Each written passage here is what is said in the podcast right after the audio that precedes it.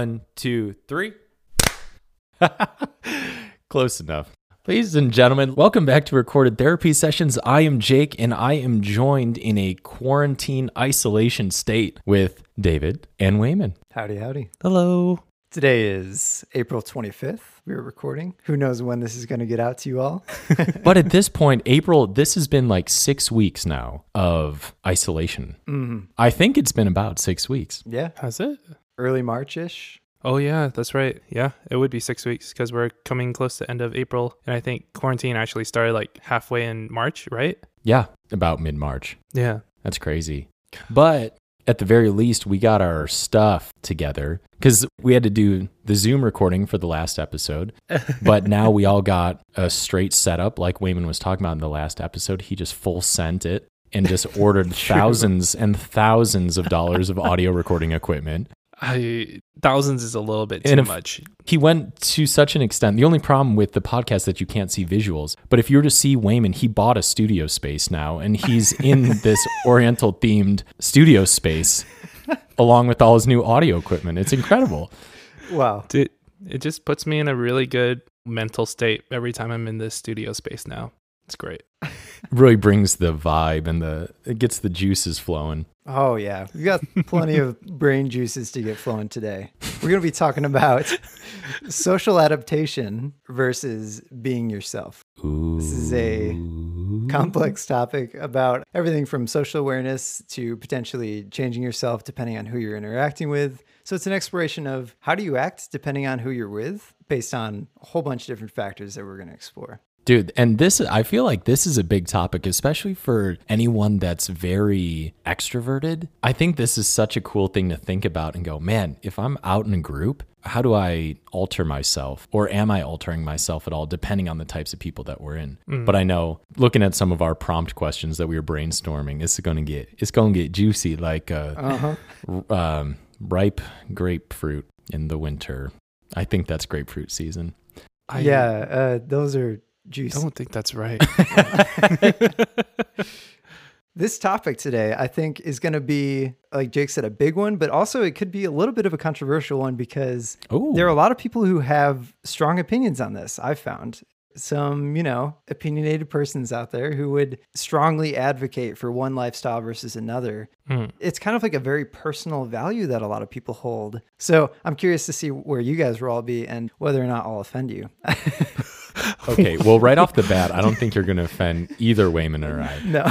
But but that's a really good point that you bring up because I know a lot of people on both sides of the arena. Right. I hope we can explore all perspectives and sides of this. So I'm going to jump right in and have a conversation about a time when I had this interaction with someone who's very not like me. It started out with a misunderstanding. So I'm going to keep this very vague because I know we're being recorded and this is being published and I want to maintain the integrity of my friends.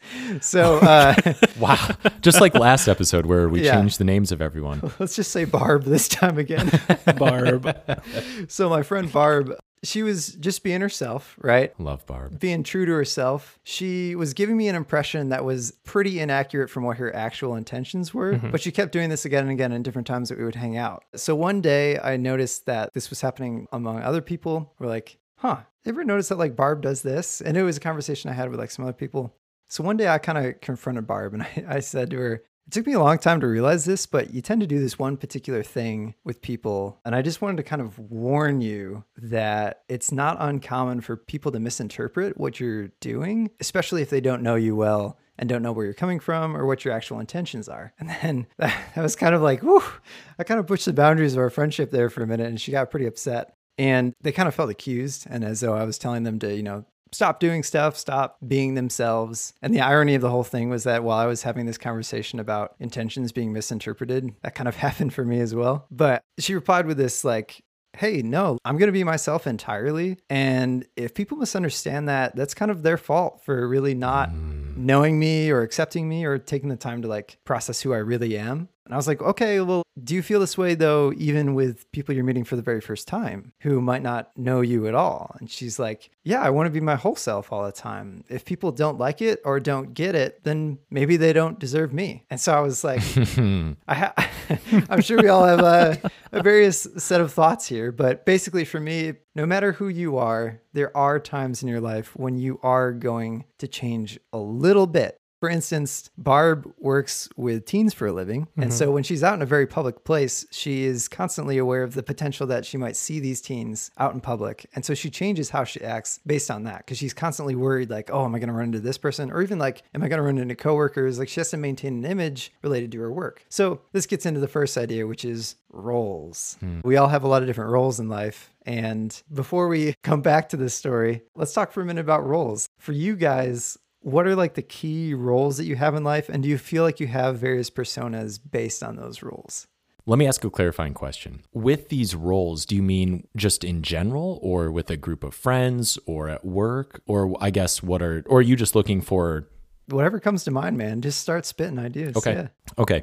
For me, I think that I'm pretty consistent across the board. I kind of I found that I have the same role, whether that's at work or with a friend group, but I feel like the role that I mostly have is kind of whatever term you want to use, but comic relief, joker, court jester, mm. mediator, lighthearted, anything like that one. I, I feel like I I help bring the humor to a group or situation. And that's pretty consistent because I'm the same at work as I am outside of work. And I think the key thing with that, though, too, is what those environments look like. Because I'm fortunate enough to work at a place where I can fully be myself. Mm. But another thing, and we can maybe discuss this as we go on, but context is key. Right. I'm a big believer in the situation, and there's a time and a place. But I will just answer with overall, I feel like I play the same role no matter what the situation. Hmm.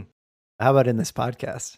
Do you feel like that's your role here? What that you that yeah, here's our roles. I can tell you everyone's roles. Oh, okay. you want to hear this? I was thinking about this. So, David, I'll set the scene. When it comes to this podcast, David's sitting alone in his room and the lights are off and he's got three candles lit and he's just sitting and he's brooding in the corner. He's just going, oh, man, do I mm, social. Do I adjust myself in public or not? Right. And so David's dreaming up the ideas.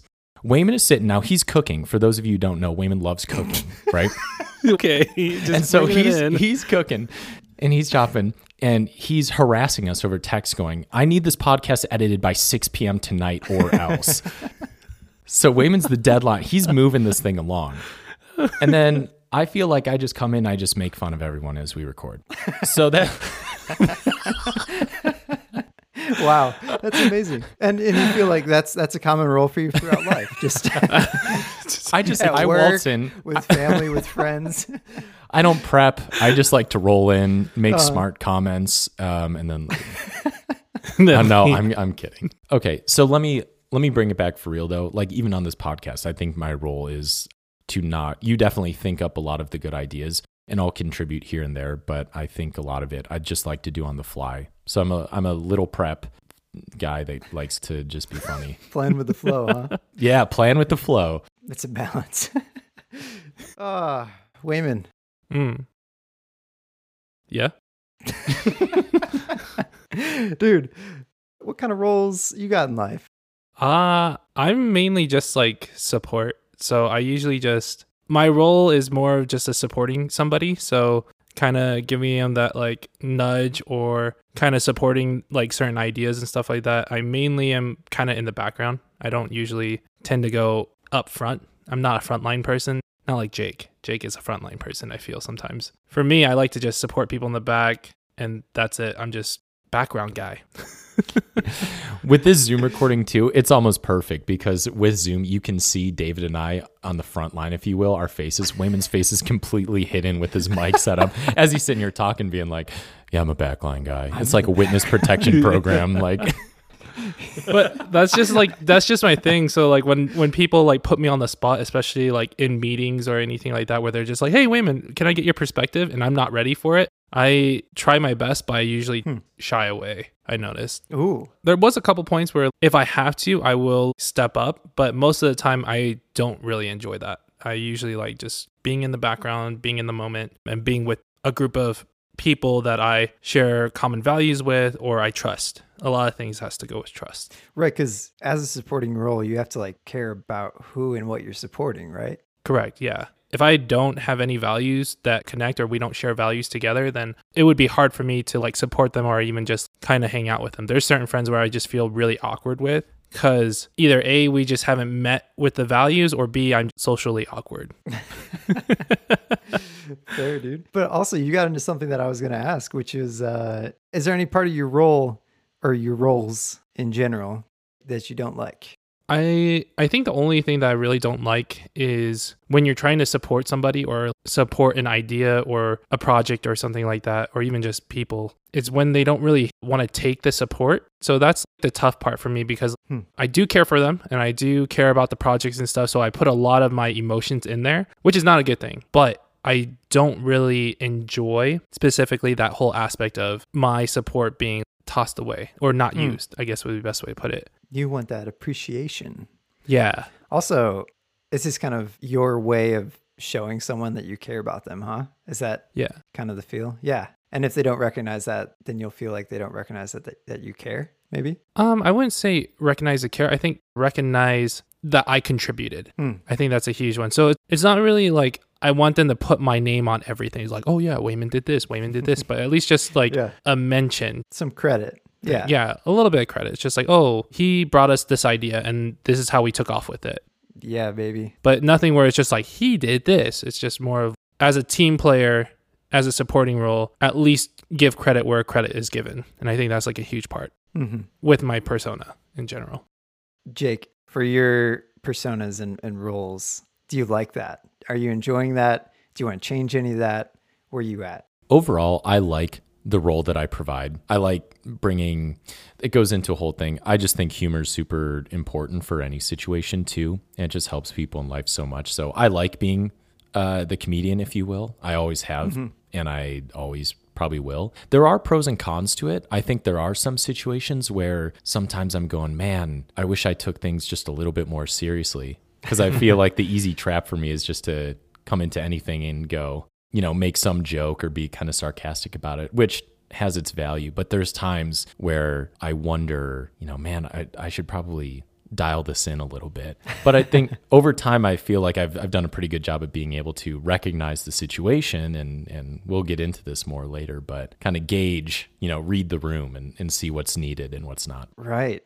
An interesting thing that I just thought of was I had a friend who played a similar role in a friend group years past. He was kind of the clown, right? He was like a class clown, really, back in our high school. And when college hit, he was like, you know, I wish people would stop expecting that to be like the only thing that I can offer them and that they would actually take me seriously sometimes because I actually have a lot more to offer beyond just this comedy and humor.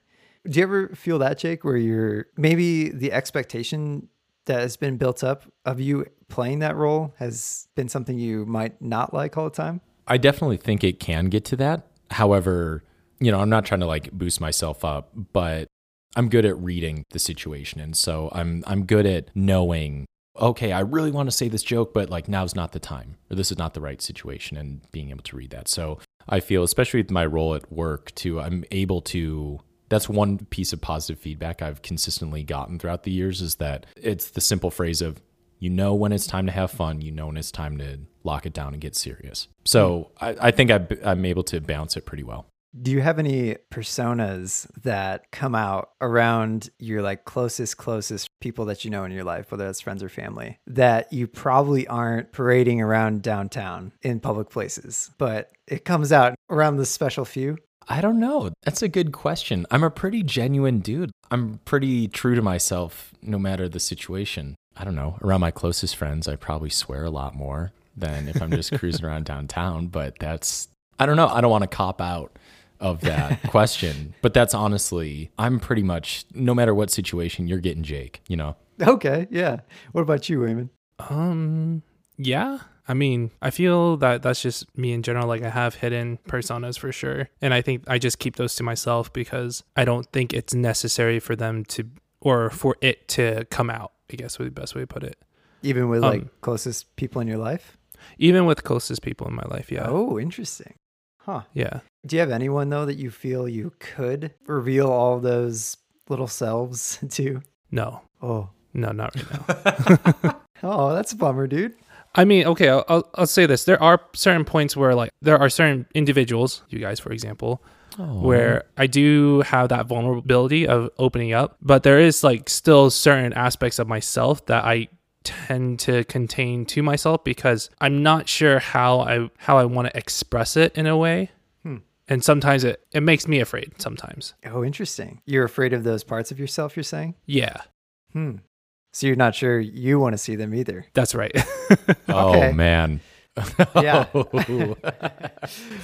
I mean, I will say, now that you've brought it in that light, I know what you're talking about now. And I kind of get that. I'm sure we all have those bits. I think all humans do, to be honest. Maybe I, I'm not sure exactly where you're going, but I'll assume maybe the more darker, more primitive parts of our brain that are kind of the, the basic biological drives that can be very hostile or very sexual or very it, the types of things that might be taboo to say out loud you know i think that exists in almost everyone is that kind of where you're coming Yeah. from yeah, so it's not really socially acceptable um, Yeah. to do these things. So right sounds bad, but it's yeah, just I'm like, what what, what It- it- exactly are you doing, Wayman? uh, that's for me, myself, and I, and no one else to know. Yikes, this keeps getting worse. oh wow I'm digging myself out. Help me, David. What No, about no. you, though? no for real. actually dude i'll i want to get to that later i'll come back to it but we jumped ahead for a second Back on track. Get us back on track. Okay. It's interesting. You guys have been talking about different roles that you've been exhibiting in life, but you have a common thread throughout where your personality seems to basically stay the same, even with different social roles that you're playing, whether that's coworker, friend, family member, whatever it is. I was trying to see if there are any different parts, if there are parts of you that you feel some people get to see, but others don't. I feel I might be a person who's more on that side of things where I have various sides that you'll get to see depending on how close you become to me in life and like what you bring Mm. because all emanate and reflect. This is probably a more extroverted thing, like Jake was saying earlier, which is I tend to reflect the amount of energy that you give me.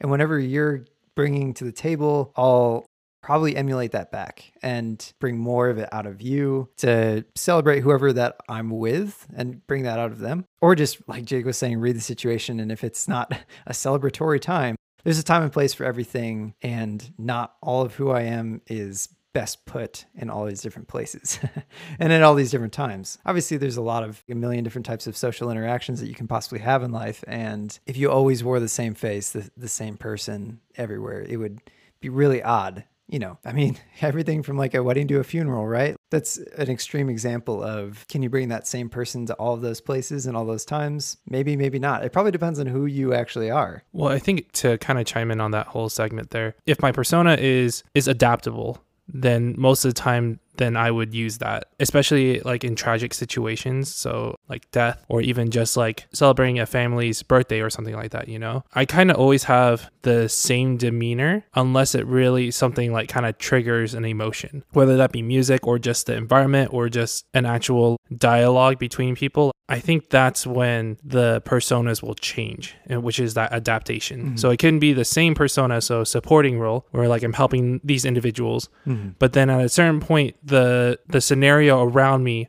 has changed to where now it triggers certain emotions or certain persona updates. I guess I, I, I don't know how to explain that one. There's like a new change in the persona that basically allows me to adapt into that specific area where it could be happy, sad, funny, all that, angry. But I still have the same persona or personality of supporting somebody, Mm. but then my personality will change based off of the environment.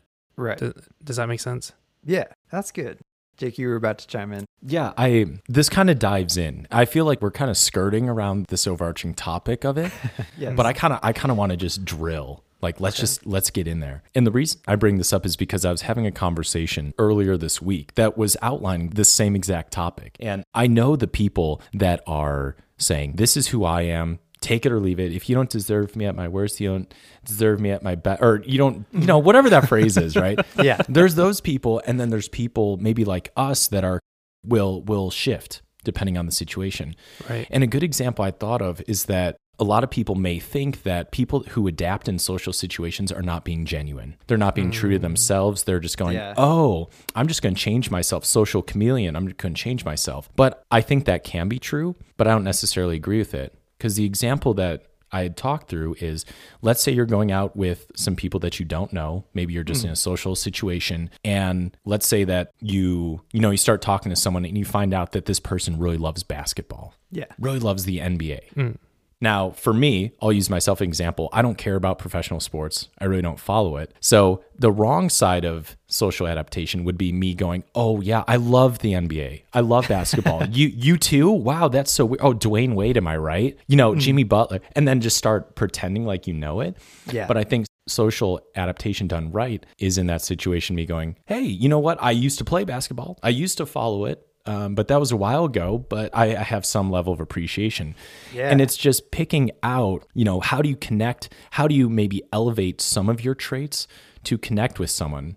I think that is that is good social adaptation versus the complete artificial level of being like, you know, not caring about basketball whatsoever. But you're going, no, told oh the NBA, it's oh, I watch it all the time, dude. So sick. You know what I mean? Oops. I know. Oops. I- Ooh, Ooh, dribble that.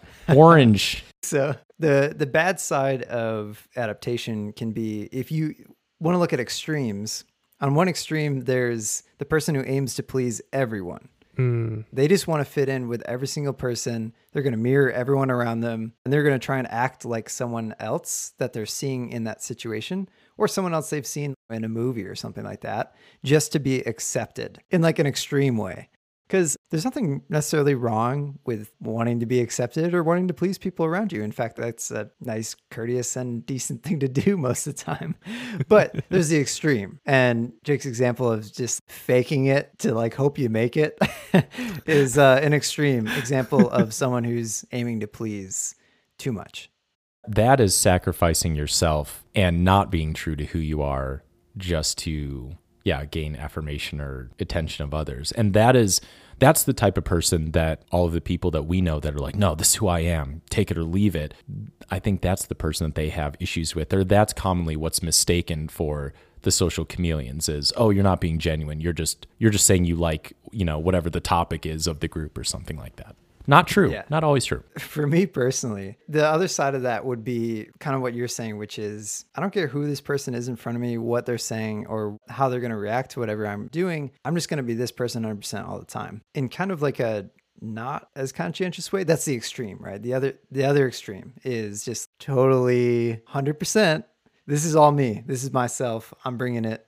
You better like it. Hmm. The funny thing I've been thinking about with the expression of be yourself, that advice, and those types of people who advocate for that is it could go at odds with, let's say, just one of my deepest fears in life, which is dying alone. Mm. Dude, now this is now we're diving in. This is what people want to hear. So here's the deal. You know, if I try and take someone's advice that says, try to be attractive to the person you want to be with, Mm-hmm. I'm like, okay, okay, I can see that. But then someone else says, be yourself. I'm like, well, I don't know how attractive that is. or, or another way of looking at this is basically, if I were to constantly 100% be myself without any like filters or any intention of pleasing anyone or trying to be accepted, I might not have any friends. and I might not, you know, make good connections or be able to bond or empathize or sympathize. So I think it again that's an extreme. I'm not saying like the friends that we have that might lean towards this way are just like super unempathetic and have no friends. I'm just saying like that that's a risk you could take is uh just kind of embracing this idea of yeah, no, you better accept me for who I am. And then what if everyone's like, okay, we don't. and then I die alone. That's Okay, well, I'm kidding. What do you think? you know what I hear from this though too is when people are saying, you know, this is who I am, you got to be yourself. I think the underlying theme is that people just want others to be genuine. Mm-hmm. Right? It's not necessarily, you know, come barreling into every situation go, "This is Jake, what the fuck is up everyone? Like, let's rock, you know, this is me." but just knowing that the interactions that you may have with me, I'm being genuine and I'm not being artificial. And Right.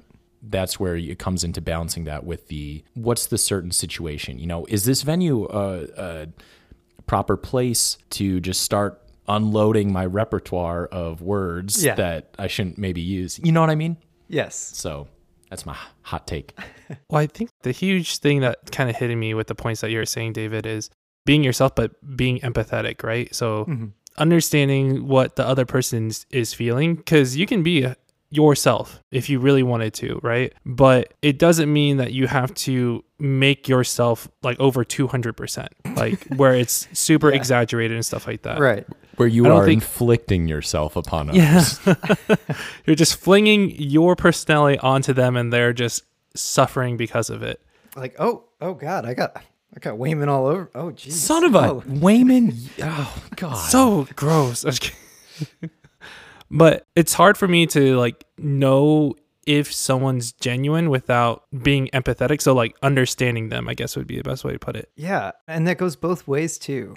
So I want to tie it back to the story that I had brought up because I don't want to just leave that there because I know there's a lot to discuss there. Where on one hand, there's that person understanding the situation, Barb, let's say, Barb understanding the situation, who's around her, what they're going to know about her, what they'll understand about her. And yeah, that's the other side is how much do they understand about Barb? Right. So when she's like, I'm going to be myself, and if people misunderstand me, that's their fault for not knowing me or accepting me. I also asked her if you were to notice that several people were misunderstanding your behavior over and over again, would you consider changing it? Because what I was trying to get at was that this idea of isn't it worth it to change how you act around everyone if most people aren't actually understanding you or your intentions? Which led to this fascinating realization, which Barb actually doesn't necessarily care about being understood which kind of blew my mind because up there with my fear of dying alone, is- another big fear of mine is bugs. But then the next biggest fear is, Here we go. Right down the list.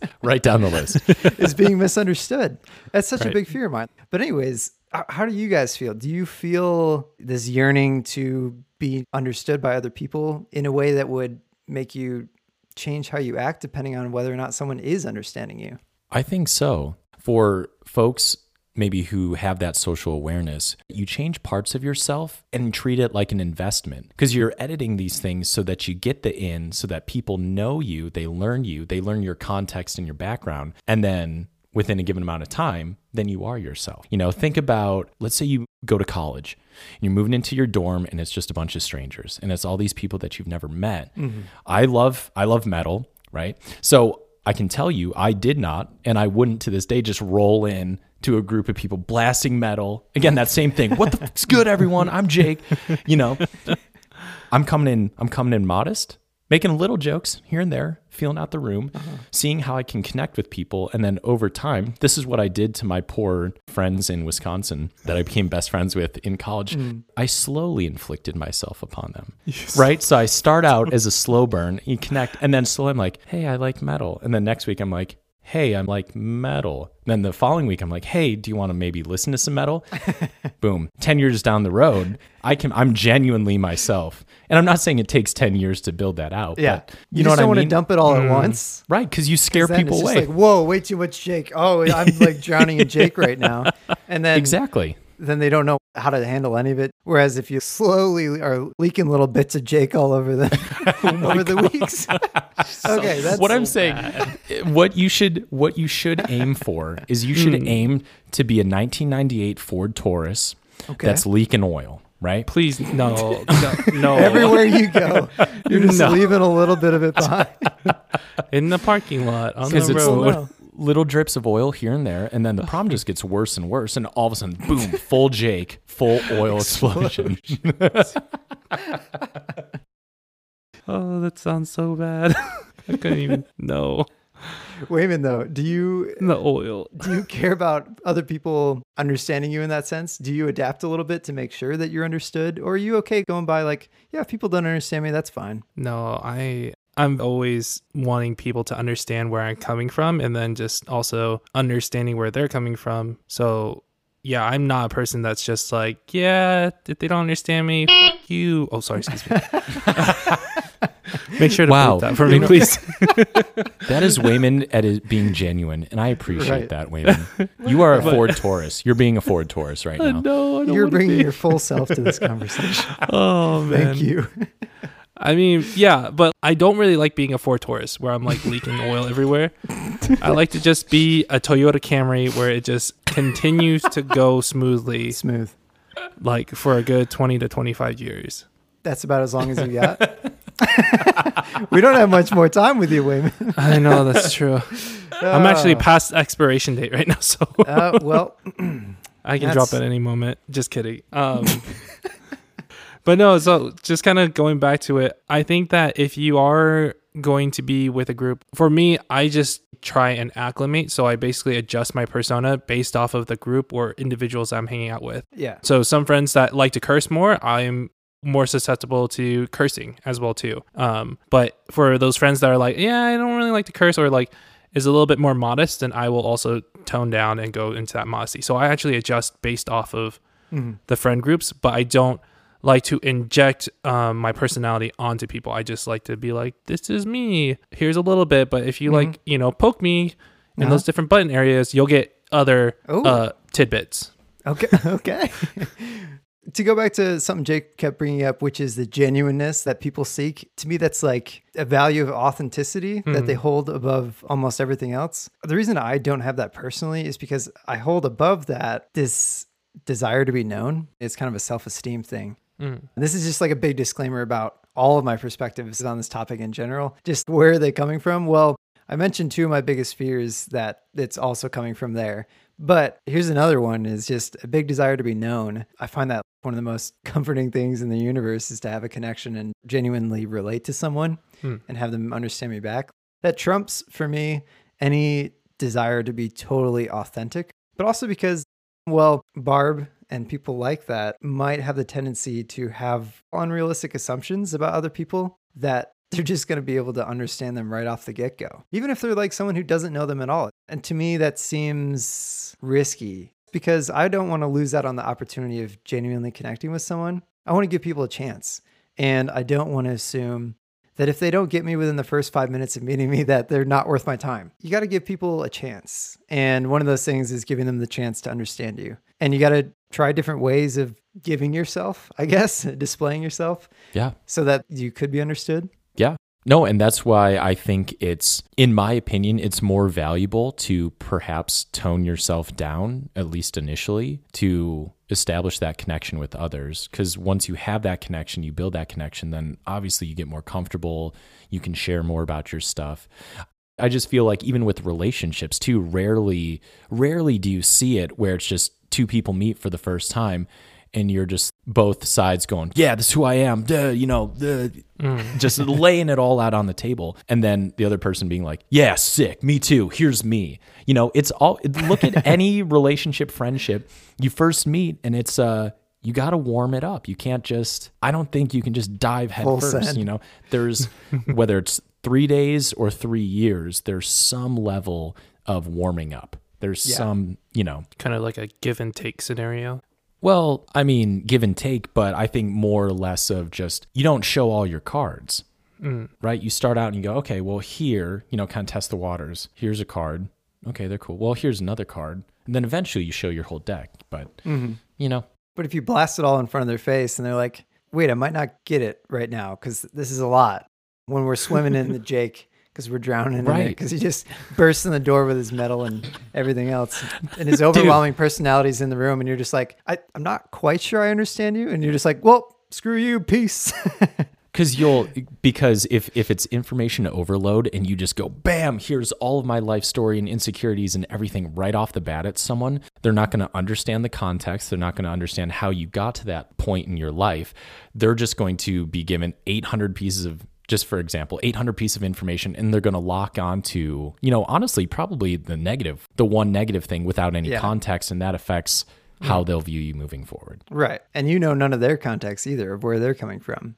Because when you say oh man those yeah. particular things, like if you describe yourself using a set of particular words, they might mean something entirely different to that person or other things too, like gestures or culturally we see this with just you know nonverbal hand gestures or facial expressions. Those can be misinterpreted very easily depending on where you're coming from. So all sorts of things like that lead to the potential that someone could think oh they just don't get me so they don't deserve me or they don't like who i am. But it's like whoa wait wait wait. They might just have the totally misunderstood misinterpreted view of you. And if they really did know who you are they would be so down to throw down and get metal with Well- jake Dude, that's such a good it's such a good point. It's people understanding each other. And the example that always pops out is I think of wars. Now take this with a grain of salt. I'm just gonna say this is a general, this is a very big generalization. But you would hear stories, especially let's say World War One or World War Two, where you're with your own your squad, your team, and you're like, that's the enemy, we gotta go destroy him, yada yada. You know, so you're out on the field, you're fighting, but then you'll get those weird moments in battle, especially back in the day, like World War One, where there would be ceasefires or whatever.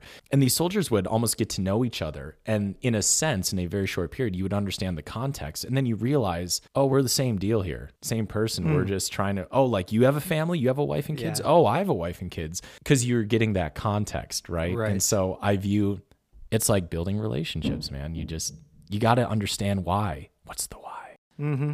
Mm. I'm gonna take it back. Okay. I just want to explore what parts of ourselves do we find more often than not you might be prone to hide. What's best left undone or unsaid? What truths about you are best kept hidden? Or what do you classify as something like worth hiding? That might be either like weird, awkward, obnoxious. It can make a situation tense. Could be sexual, could be insulting, could be raunchy or demeaning, threatening, denigrating. I got all, all the adjectives. Here I come. Yeah, you're, let's hear them. we got time. I just, I'm just kidding.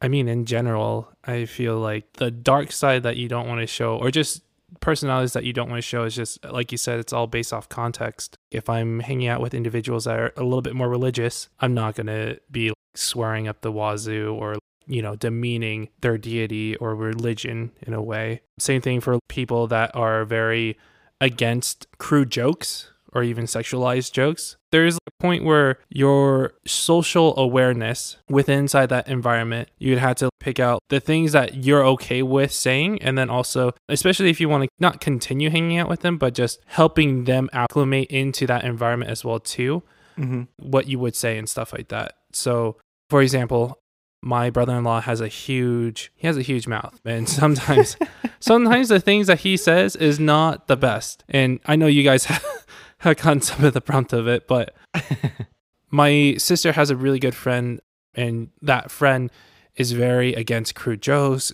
against Mhm. crude racism jokes, stuff like that. But Right. for him it's all a joke but to her she takes it upon herself to be empathetic into those topics so she doesn't like it Mhm. and so for her and him they kind of butt heads which also strains my sister's relationship with her really good friend Mm-hmm. at that point it kind of is one of those for him he's like this is who i am if you don't like me whatever and then it's the Yeah. same aspect for her is like this is who i am and i have strong beliefs in this certain subject and i don't want you to do that and so there's that clashing of things and so this is where that kind of give and take moment is Mm-hmm. if you want to continue a relationship, what are you going to give and what are you going to take? And if it doesn't align, then that's when relationships or just that adaptation just breaks. Yeah. Humor and language. I think those are two that are the most common that I've encountered among friends and, and family and such for things that you're like, oh man, I don't, I feel like that person might not be socially aware enough to know that what they're saying or the types of jokes that they're doing might not land. And it's not quite the right environment for that, Hmm. you know? For instance, dark humor. I have some friends who excel at it, just really good at that morbid humor. but you know, it's uh, it's got a time and a place. And then the opposite of that would be disparagement humor. That's more demeaning uh, or targeted. And I think uh, that has a very limited place in the world. I think the people who have that mentality that nothing is off limits for my humor, it's kind of risky. I think the only people who can really pull that off or are allowed to do that are maybe like the writers for, the- I don't know, South Park or The Simpsons or some classic cartoon comedy show where they like have it thoroughly reviewed and it's well thought out. And Well, for them, for that situation, right? Those shows have been going on for so long. So for them, at least from an outside perspective, we already know what we're getting into, hmm. especially with like South Park, Simpsons, Family Guy. We understand what jokes are going to probably be coming out, and we know the actual demographic is the people that don't get offended easily, which is that, hmm. which is, you know, some people get offended easily, some people don't.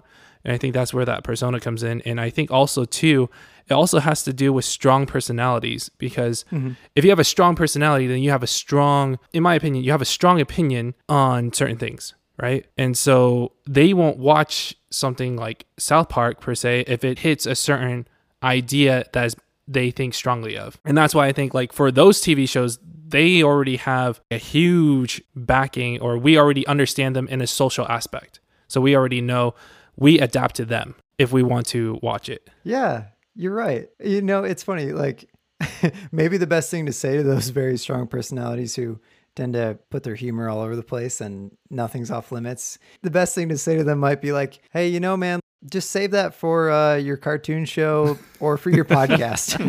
and people can decide whether or not they want to listen to that on their own rather than you just kind of dumping it all on them. Right.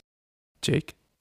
well, again, it, not to be a broken record, but that's where that context comes in. I think what it is is I feel like it's our innate human desire to be accepted by others.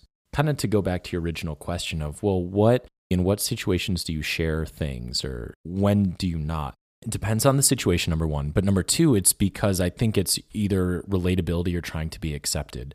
Like Wayman was saying, if mm-hmm. you've got a group of people that are maybe language averse, if you will, probably not going to swear as much because you're looking for some level of acceptability, right? Maybe a classic example too is think of your parents. How much how much do how much do we swear in this not a podcast recording scenario, but just if we're hanging out? How much are we swearing versus when we go home Right. and then we see our parents? I'd say I mean, I curtail everything, right? Yeah. You know what I mean? So and it's probably a level of that's where that situational awareness comes in or that level of acceptability and going okay well this is this household if you will Uh huh. Doesn't really use that language so okay let's adapt to that time and a place for everything right Yeah.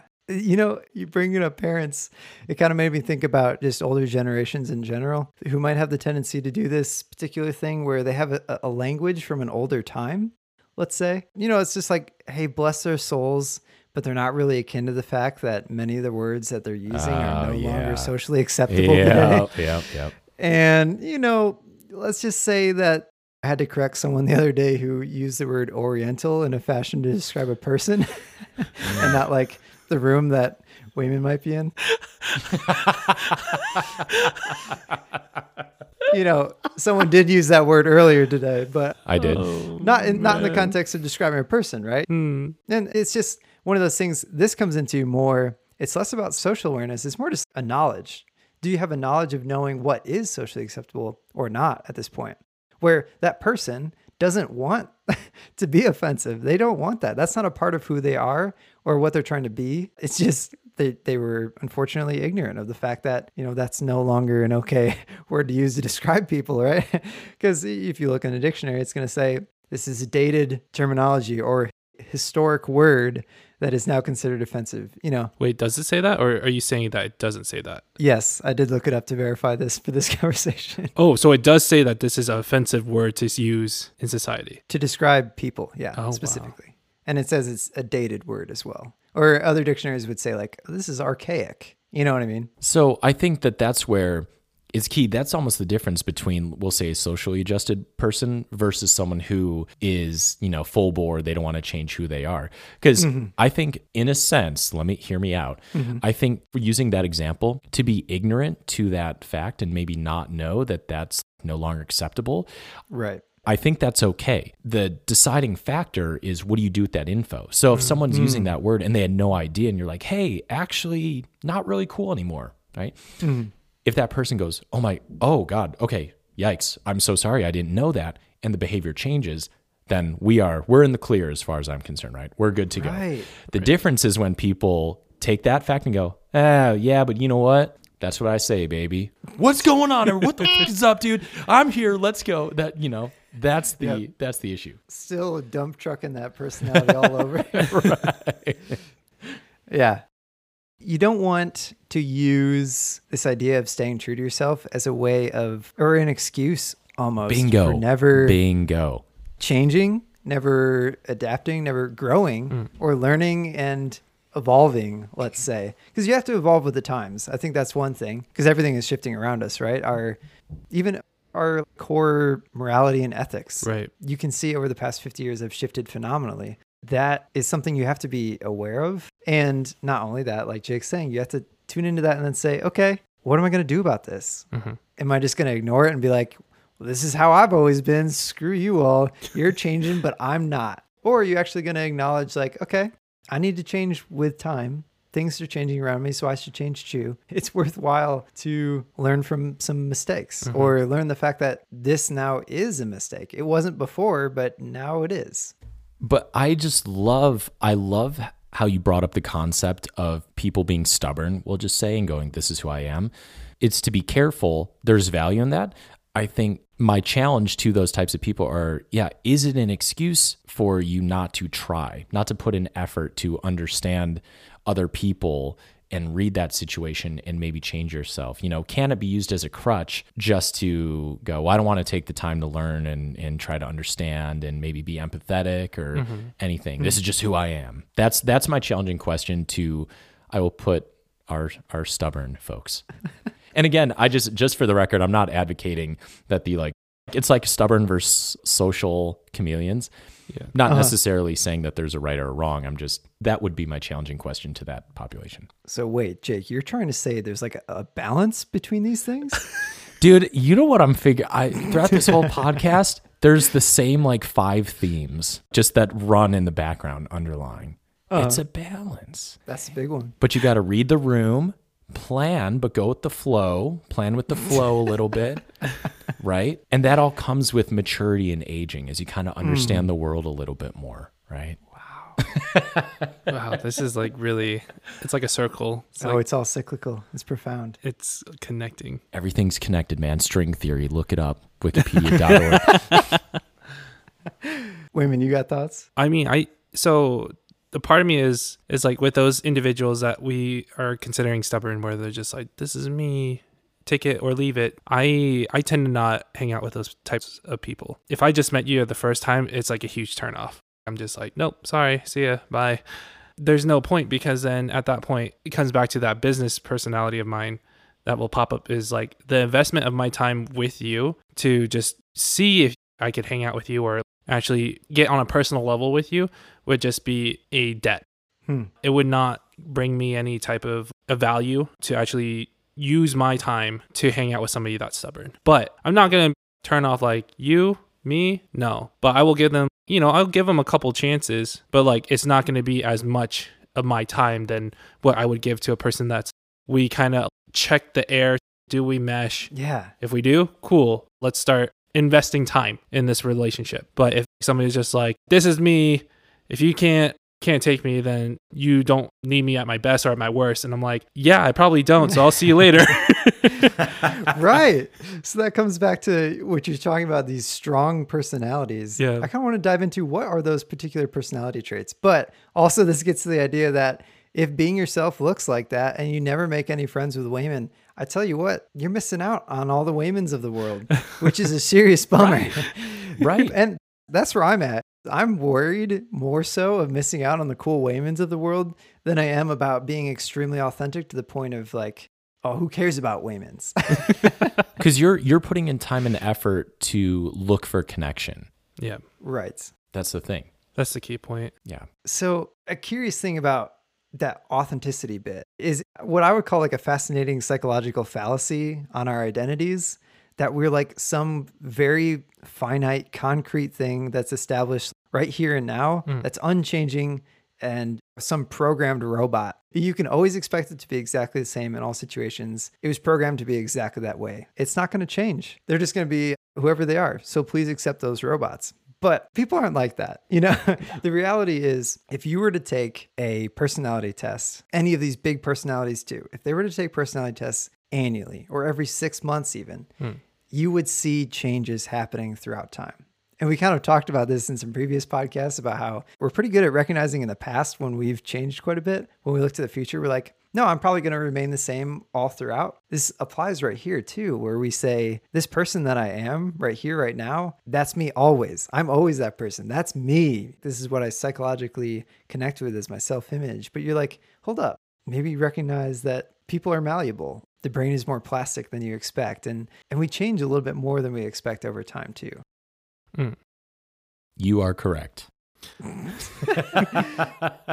what I would also like to examine is what if you're going throughout life and you can't connect with any Waymans because maybe you have that strong personality. I think it's a time for people to reflect and take a moment to say, like, okay, maybe I could reprogram myself. But even then, people shouldn't have the perspective that they're robots that are set and programmed to be a very specific way. Jake, we can get into psychology for a minute. You ever heard of the yeah, nature yeah, versus yeah. nurture debate?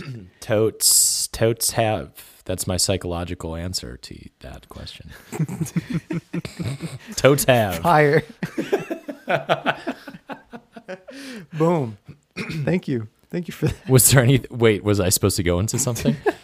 Well, do you see how that's related? Where some people might think that, you know, I was born this way, or that their personalities are kind of set in stone, or that I'm exactly who I am because of maybe genetic makeup, because that's just hereditary. That's kind of the nature bit, where nature versus nurture debate is this whole debate of how do personalities form? Is it all genetic makeup, or is it all based on their upbringing and who their peers were, what their family was like, what they experienced in their childhood, and stuff like that? yeah. Well, I the way that I view it is that those things set a baseline. That's your starting line. Mm-hmm.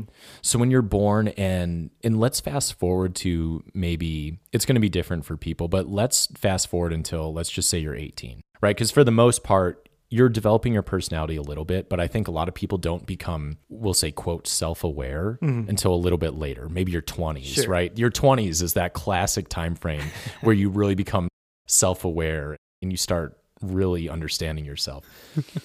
I think that genetics and that whole nature versus nurture sets that baseline. And so, depending on your family, how you're brought up, you develop that out. But then, as you get into the world, then I think it becomes more of a choice because Yeah. you you're given that baseline, you've got that foundation. However, it's up to you to choose how much you want to lean into that or use that as a level to understand yourself, but then change from there because maybe innately for whatever reason you've just been very stubborn. Mm-hmm. But later on in life, you can have something happen to you or you can just choose and go, "No, you know what? I want to be more open-minded. I want to Yeah. experiment and try some different things." And that's where it shifts to become a choice. That's the way that I view that. Or, you know, on the opposite side of it, you can just equate it to this is the way I am and then choose to not go down the other path of maybe not exploring new opportunities or something like that. Right. Which I'm going to express some opinions here. I'm going to say that up front because I know I'm being recorded, Ooh, we're moving into the next section, the opinion. which may or may not be controversial. But I think, I believe that most everyone has the capability of changing their personality traits. I believe that we are capable of doing that. Why do I point that out? Well, maybe there are some natural tendencies that a lot of people have to push people away and push Waymans away. Oh, that's so sad. And it's like, if ever you feel, huh, I need more Waymans in my life, I kind of want to explore what different personality traits might promote, say, a positive pro social behavior or might push Waymans away. I think if you're high in, I'd say, neuroticism, narcissism, and maybe even introversion, that can contribute to it. But then also, if you're low in openness, agreeableness, warmth and stability, those things kind of add up to what might be a charged personality or someone who might not get along with Wayman right away and uh, miss out on a cool opportunity of having a cool friendship. What do you guys think about that list? Is that something you guys have thought about, like certain personality traits being more positively pro social than others or more stubborn or strong as we've been using? I think with just stubborn and strong as the example, I think it's okay to have those personalities because some Waymans out there definitely like that. They definitely like that strong uh-huh. leadership type. So they'll probably, for myself, I do tend to kind of gear myself with people with stronger personalities. Sometimes I don't like it and it takes a little bit for me to warm up to it, but most of the time it's been pretty good. in the relationship aspect. For those individuals that are we consider stubborn, strong, I think the main thing is to give somebody the context Mm-hmm. or the meaning behind themselves. So being able to define without having to say this is me if you don't like it, you know, middle finger, Uh-huh. but more of hey, this is where I'm coming from Yeah. like- as as an individual. like a story. Yeah, like if I don't have a story and you just tell me straight up, this is me, I'm going to be like, cool, two fingers. Nice to meet you. We don't need to hang out. I don't know if that made sense. No, for sure.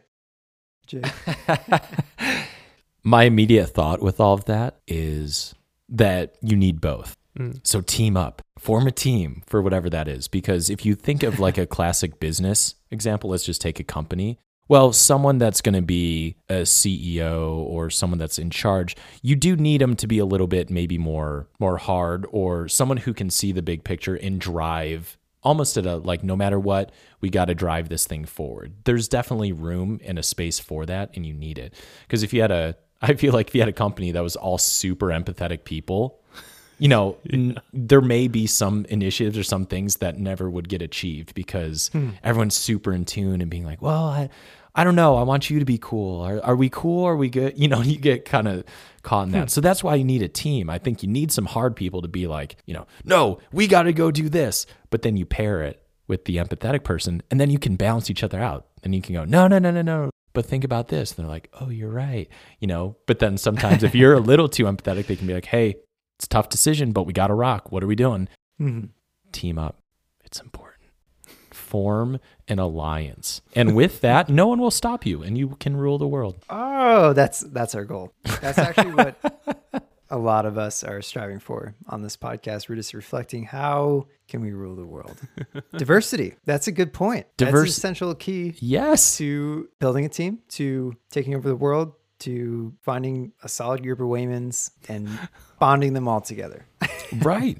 Look, a Ford Taurus is a great vehicle, but what about that Toyota Camry out there? Mm-hmm. Get a squad of four door sedans, and soon you're going to be rolling deep with a gang, and you're going to be doing some, you're going to be making moves. A sedan gang. Oh man, I want to be a part of that.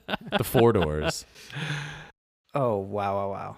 Okay. So we're, we're running out of time here. I'm going to wrap up with some final thoughts here. I think it's interesting to explore this idea that sometimes we need people to adapt. It can be seen as conforming by people who are very strong about the ideal of authenticity. But there's one thing to recognize, and that is that cooperation is really only possible in those team like settings if there is some consensus drawn and some normality achieved between the diverse personalities in the room. Hmm. So it does get into the topic of normality, which is this is another big one. I'm not going to get too far into it, but just on being normal, I'd say the pros are look, you're socially accepted and get all the perks with that. And that is really good to cultivate cooperation. But then the cons are what the authenticity people would say is you're a sheep. And sometimes it's not fun. Mhm. the truth is, we all have to be normal sometimes. I don't think humanity would have gotten to where it was had everyone just been all strong personalities. everyone was all stubborn. There was no cooperation and there was no consensus on something that's normal enough to balance everybody out. Have you ever thought about that or explored the idea that humanity got to where it was due to its ability to cooperate unlike any other animal in the form of like an enormous amount of people in mass coming together, acting similar enough to get some really cool stuff done, right? Absolutely. I think it's essential too. It's no secret you need others to really succeed in this life as we know it. I think you need that support system. And if you look at it, I think if we go back to almost a primal level or a very tribal level, if you were a single person out in the wilderness trying to fend it off, you know, you'd get probably mm-hmm. killed pretty quickly. That's exactly why tribes form because it's the survival group. And I think that biologically, we still have that in us, even though that maybe biological primal danger is no longer there. Mm. It's still, you can achieve things easier with a group of people than just you trying to, you know, grind it out yourself. Yeah. That also made me think about if you were kind of resisting joining the tribe. I want to reference our last podcast that just came out this week. are you showing maturity? Is a part of maturity Mm, mm. being able to adapt and being socially aware? What do you think? I think so. Definitely. I think so. Yeah, no, I mean, just social awareness, adaptation, that's definitely a true sign of maturity. But I also think, and I guess this comes back to an example of the high school groups. You know what I'm talking Mhm. about? Like the jocks, the theater kids, the Yeah. the band peoples, and you know all those. Uh-huh. the individuals within inside that group, if they were to cross into those other social groups, then they would have to adapt. For me, I was definitely a theater person, but I adapted with a lot of different Ooh. groups. Oh, so you're a thespian. What else you got?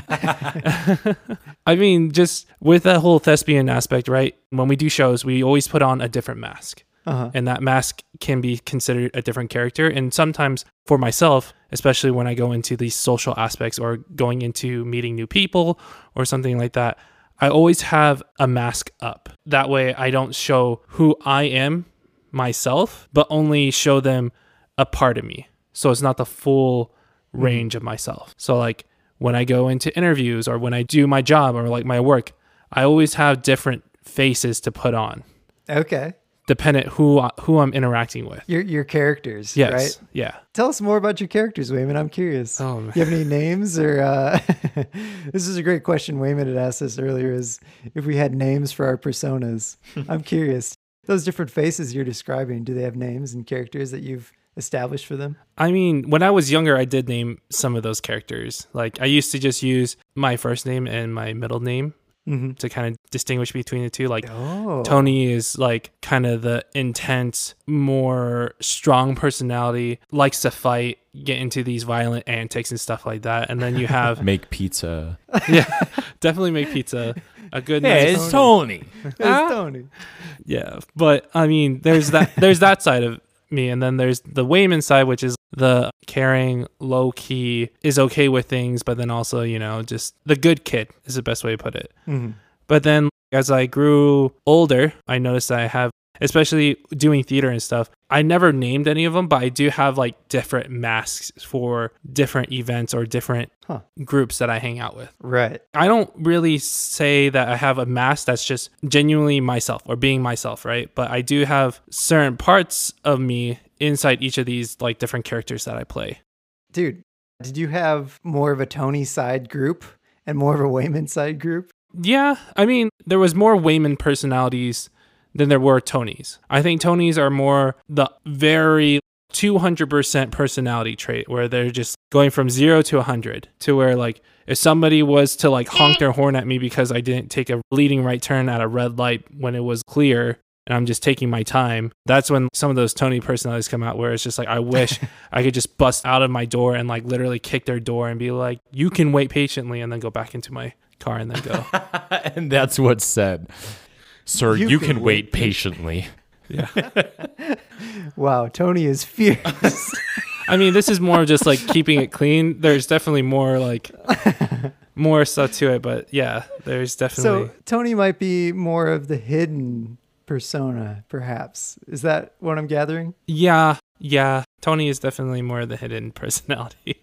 You you don't show that to many people or many No. places. No, it's usually kept under wraps, lock and key. I think there's only a couple times where it actually really comes out, and like when you see it, it's very minor. When it's a very an aggressive area, that's when Tony comes out. now I see that it's probably all for the best. Yeah. From what you said way earlier in the conversation, that you have a little bit of you that you don't always show, even to like your closest people. That's because you don't actually want to go smack up Jake. You just want to hang out with him and talk about Yeah, you better not. Come at me. Remember that baseball bat from episode? What was it? two or something is two or three. Classic.